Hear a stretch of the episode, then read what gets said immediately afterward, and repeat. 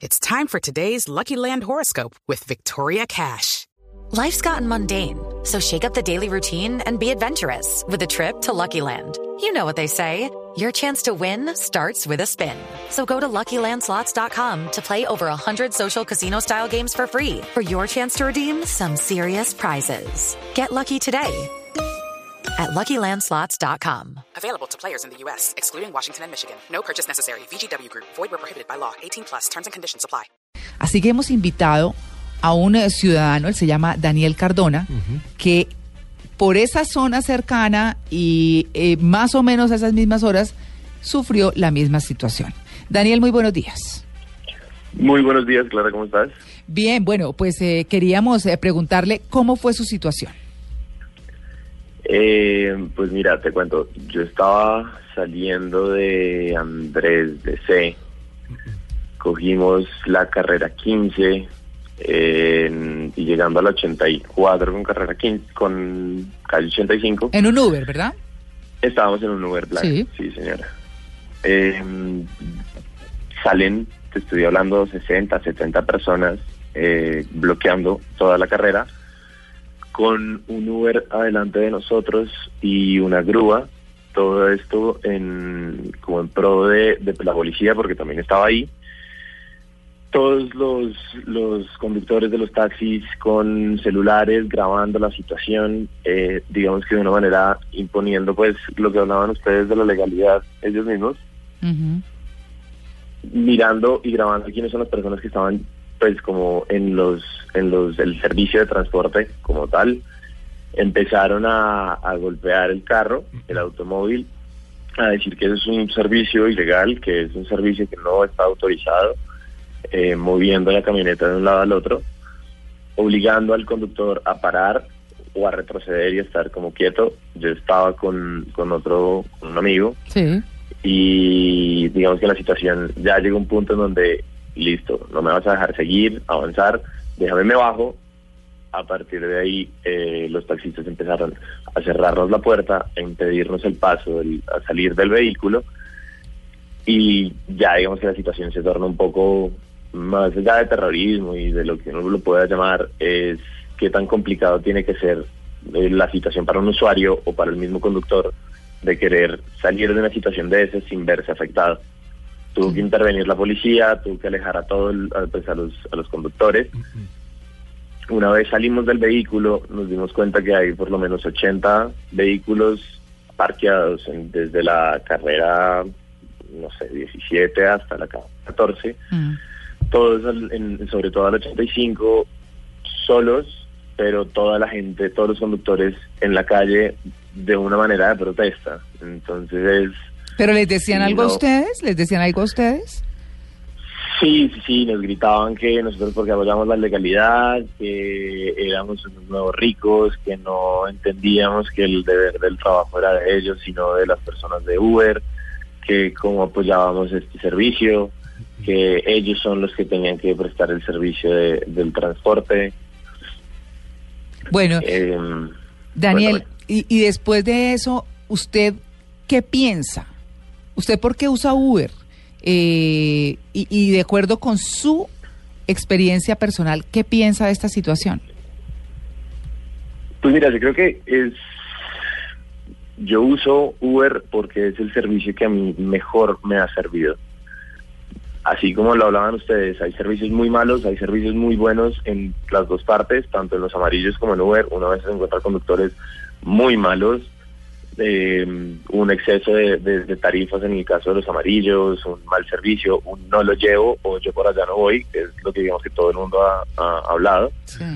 Pero es la practicidad y es la funcionalidad y es sencillamente lo tengo en mi bolsillo, en mi mano y con mi celular que hoy por hoy termina siendo como el mejor.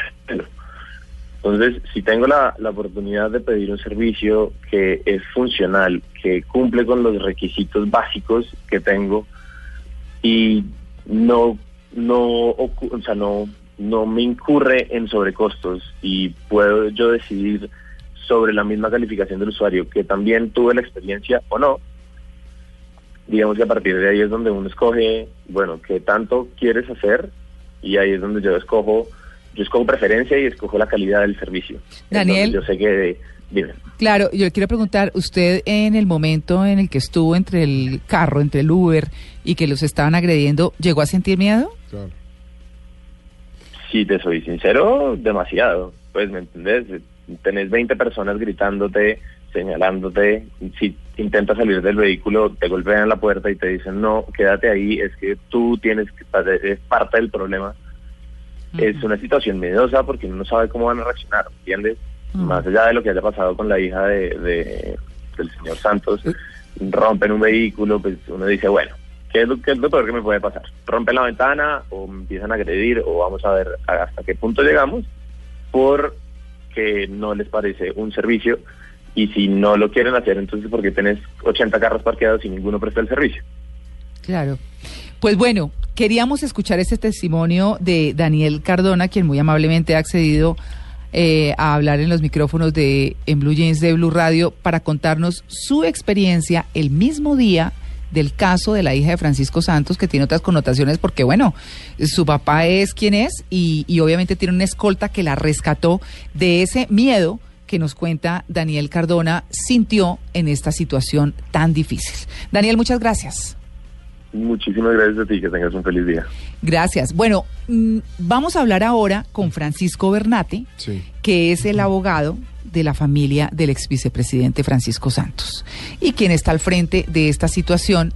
Y aquí lo que queremos nosotros, eh, más allá de si es la hija de Francisco Santos o no, por eso hemos presentado el testimonio de Daniel Cardona, es nosotros como usuarios que escogemos dónde irnos, que, eh, eh, digamos, usamos los servicios que nos ofrece la ciudad, eh, unos, la mayoría legales, los otros en el limbo, como pasa con Uber, ¿a qué derechos tenemos y hasta dónde nos vemos implicados o, nos debemos o debemos ser señalados y agredidos como usuarios, como pasajeros eh, por, eh, por eh, quienes no estén de acuerdo con el servicio que se esté usando. Señor Bernate, muy buenos días. Hola María Clara, muy buenos días. Un saludo para ti, para toda la mesa, en especial para Tito. siempre, siempre lo tengo que hacer, qué pena contigo, pero es que es una persona que nos, nos acompañó todos los días al colegio muchos años. Claro. muchas gracias. Tranquilo. El joven doctor. Lo, oímos y siente uno que va en el bus al colegio en 1989.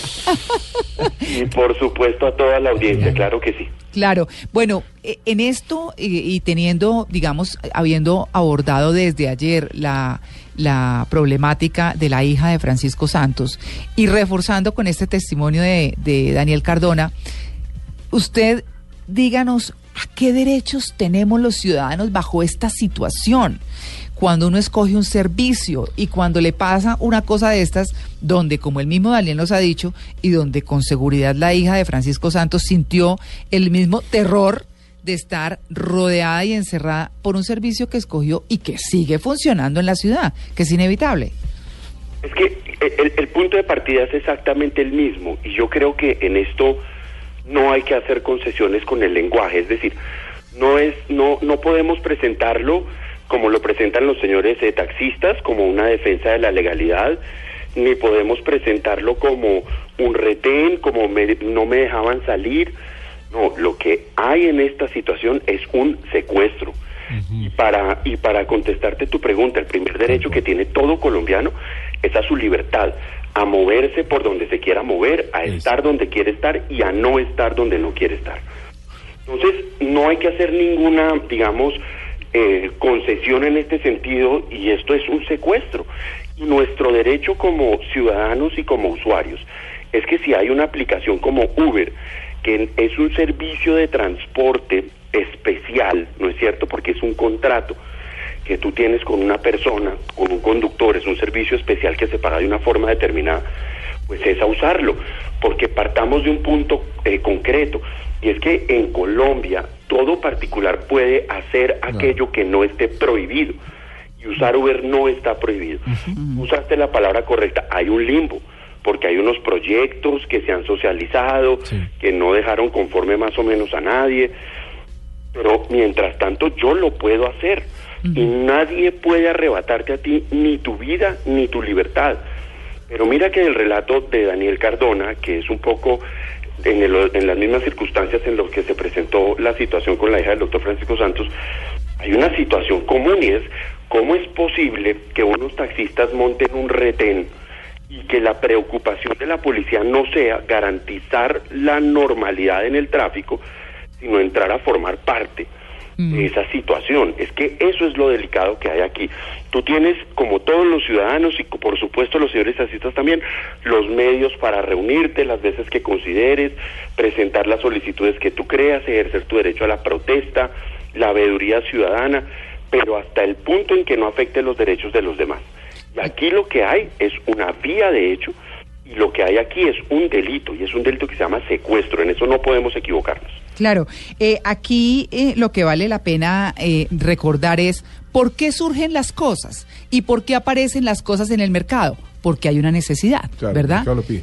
Yo tengo taxistas de confianza de amarillos excelentes, buenísimos, no me ha ido tan mal, pero hay gente a la que no le ha ido tan bien. Entonces surgió Uber y utilizan Uber y tienen la posibilidad de pagarlo. Y en fin, entonces en ese orden de ideas se dice, bueno, ¿qué pasa? ¿Por qué? Y es una, es una opinión casi que global. Cuando uno se lee las cosas sobre Uber o las publicaciones sobre Uber en el mundo, es surge por el mal servicio que sufre mucha gente, no toda, pero mucha gente de lo que hay en las ciudades. Llámense amarillos o negros. relativo o- también. sí, claro que es relativo. En claro Inglaterra el servicio de taxis es excelente. Pero es Y excelente. está llegando Uber también. Y pero sale fíjese caro. que el gobierno claro, británico claro. acaba Lo de reguló. aprobar Uber. Por eso, es que esa es la diferencia. Claro. Esa es la gran diferencia. Aquí no se ha regulado. Exactamente. Entonces, mientras no se regule y esté en el limbo, vamos un Es- poco al tema que está hablando María Clara ahora, Exacto. de lo inmoral y de lo amoral. Exacto. Y lo que nos acaba de decir nuestro amigo el abogado, ¿cierto? Claro, Que- exactamente. sí. que- Eso es. Que si no está prohibido se puede usar. ¿Mm? Bueno, Sí. pero, pero, pero mi inquietud es la siguiente. Eh, en España, por ejemplo, el Código Procesal Penal eh, autoriza a los ciudadanos a detener a otro si lo sorprende en un delito fl- eh, flagrante. No sé, porque no soy abogado y a veces me dicen, o, o mi abuelita me decía que no hable de lo que no sabe, por eso pregunto. en Colombia existe una ley parecida. Si yo veo a alguien metiéndose en una casa, si yo veo a alguien cometiendo un delito, lo puedo retener mientras llega la policía, porque entiendo que esto es algo en lo que se están escudando los taxistas, que dicen, estos señores están contra la ley, lo vamos a retener hasta que llegue la policía. ¿Eso se puede o no se puede hacer? Y complementando lo que dice Tito, que me parece súper pertinente, es uno como pasajero es también un- es- eh, o es también no. Pu- puede ser Hace parte del calificado, delito. sí, hace parte del delito, entre delito. comillas, Sí. claro, el delito entre comillas, y, tra- y debe ser tratado como un delincuente, eh, recibir esas amenazas atemorizantes. Ese punto es muy importante porque forma parte de la justificación que han dado los voceros de los taxistas. Una cosa es una ilegalidad, otra cosa es un delito. Hay actos ilegales. Mira, por ejemplo, el Código de Policía vigente obliga a que todo colombiano en ciertas fechas saque la bandera patria a un lugar visible. Los colombianos que no lo hacen están incurriendo en una ilegalidad, pero eso no es un delito. Exacto. Los delitos son solo aquellos hechos contemplados en nuestro Código Penal y sancionados con una pena que en Colombia solo es de multa o de prisión. Entonces, lo que dice Tito, que por supuesto es cierto, no solamente el- en nuestra legislación está, sino que está en nuestra Constitución. Cualquier ciudadano puede capturar a otro, ¿cierto? Siempre y cuando se trate de un delito en flagrancia, lo puede, digámoslo así, retener, Ajá. pero no lo puede retener de manera indefinida. Lo pone en manos de la autoridad pero el presu- dentro del menor término posible, porque es que mira que esa era la misma justificación para los linchamientos. Claro. No, no, no. Es dentro de lo previsible y siempre y cuando estés frente a un hecho penado por la ley penal. Yo puedo hacerlo frente a un ladrón, yo puedo hacerlo frente a, un eh, violador, frente a una persona que está cometiendo una extorsión, pero no frente a quien está cometiendo una ilicitud de tránsito, porque entonces yo tendría bajo ese argumento la potestad para hacer un retén y pedirte tu licencia de conducción y dejarte retenido. Yo no puedo hacer eso. Los ciudadanos no somos los llamados al control de la legalidad.